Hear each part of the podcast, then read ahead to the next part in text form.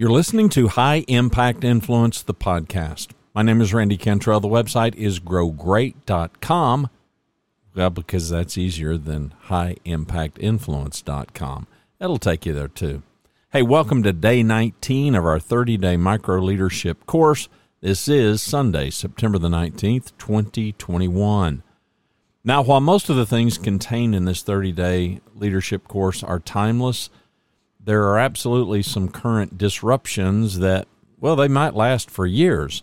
There is the great resignation. You can Google that. I'm going to put a link to one article in the show notes for today's episode. Just go to the website, growgreat.com, September 19, 2021.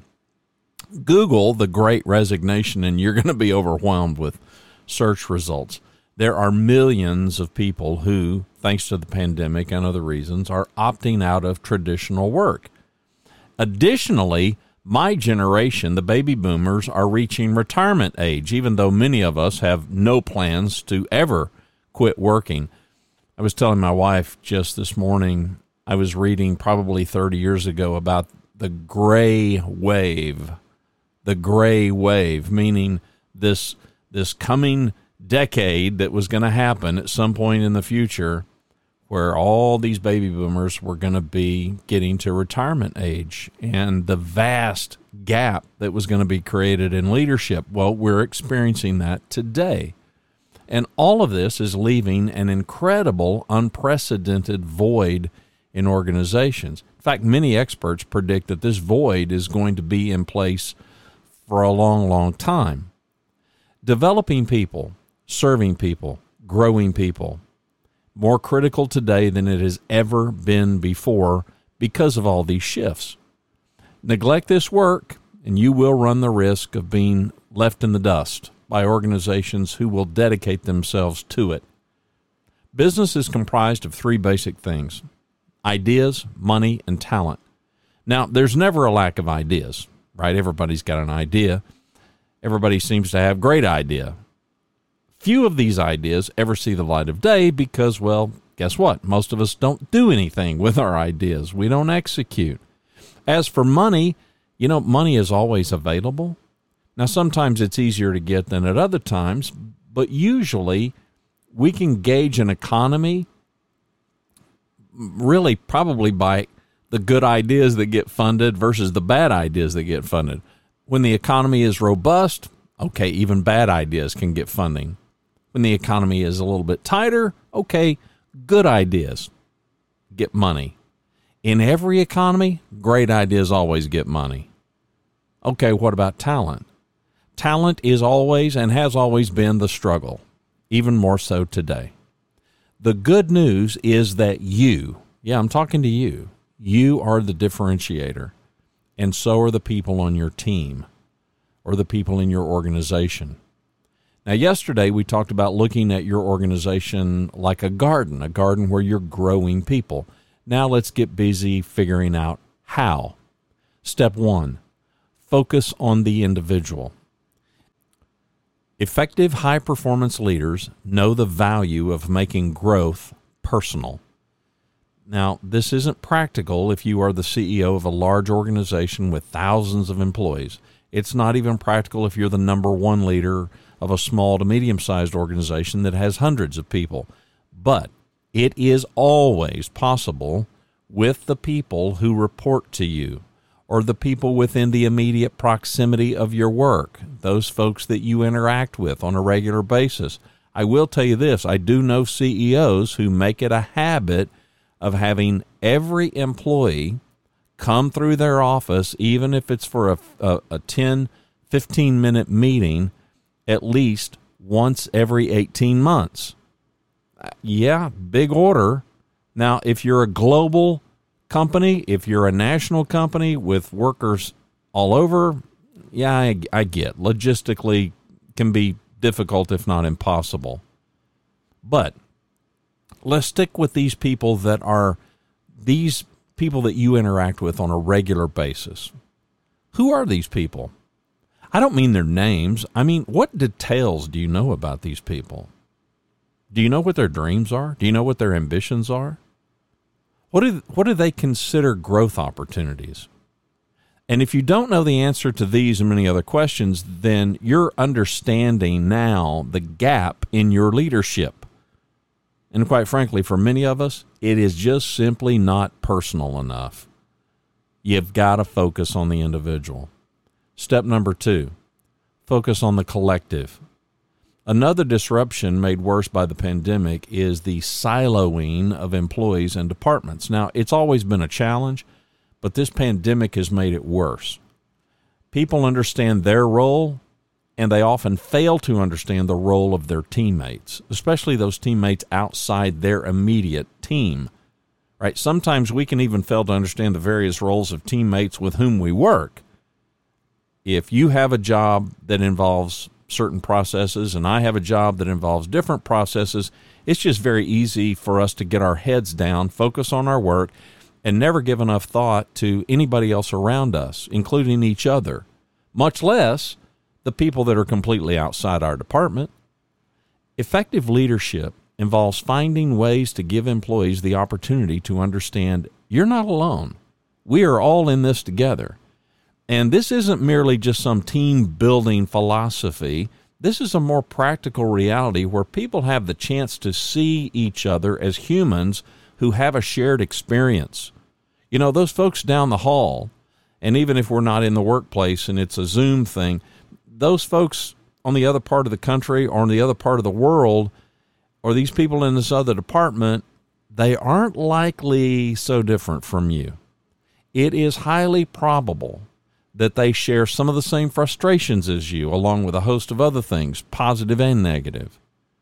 Leaders who find a way to help the collective develop into a more cohesive unit will find employees who are better able to understand each other, connect more deeply with one another, and collaborate so that they can elevate the performance throughout the organization. How's that done? Communication, communication, communication, just like step one. Step three care, challenge, and build accountability. It begins with making sure that you care about people. I know you care about results. I also know that you likely care about systems and processes and maybe your business is product focused, so you likely care about that. And maybe you're in city government where you have to care about the politics, including the community that you serve. There are lots of things to care about, but none is more important than caring about your people. Now, I don't have a magic bullet, I don't have any pills that I can give you that will help you care about people or help you care more. Can people learn and can people improve empathy? My answer is it depends, right? Not if you're a psychopath, but we can all grow through improved vision. By seeing things more clearly, everybody can get to a new level of performance, even when it comes to caring. You know, in my earlier sessions, we went through those ingredients for the recipe for improved leadership. I sometimes call it the progression of leadership. And we talked about compassion the verb care has the same connotation as compassion, and it simply is a focus on others.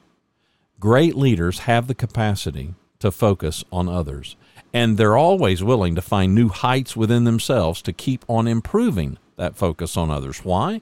Well, because they understand that's where the biggest competitive advantage happens. Talent, it's all about talent. And they understand that talent's the name of the game, and talent isn't some grandiose notion. It is real world, it's practical. It is a daily effort where people know they matter because leadership continues to make them the priority. Are you married? Do you know whether or not your spouse cares about you? Are you able to gauge whether or not your spouse makes you a priority? And when and if they don't make you a priority, are you aware of it?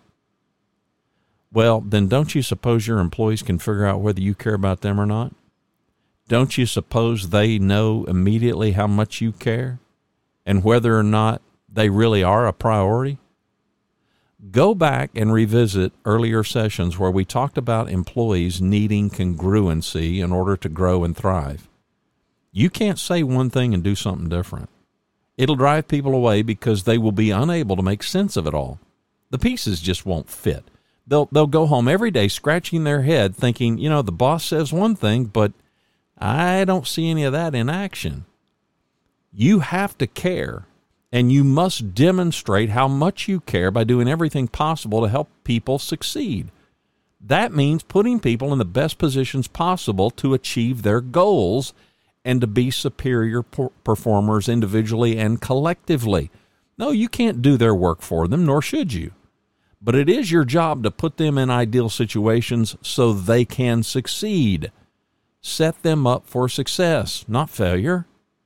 Challenge and accountability. These are part of caring. These are a big part of caring. If you're a parent, I can easily demonstrate this. If you didn't love your children, then you would have no expectations for them. You just wouldn't care. But because you want their best, you have high hopes for your kids. Not to live their lives for them, but to set them up for a great life. You want them to have a great life. And you know it's important for them to be responsible. So, what do you do? Well, from the time that they're old enough, you give them chores and you expect them to stick with things. You expect them to complete tasks. You want them to complete their school assignments. In short, you want them to accept responsibility for their own work. You don't want them to rely on laziness. You don't want them to rely on procrastination. So you challenge them, and sometimes in spite of their objections, in spite of their tantrums. Why do you do this? You do it because you love them.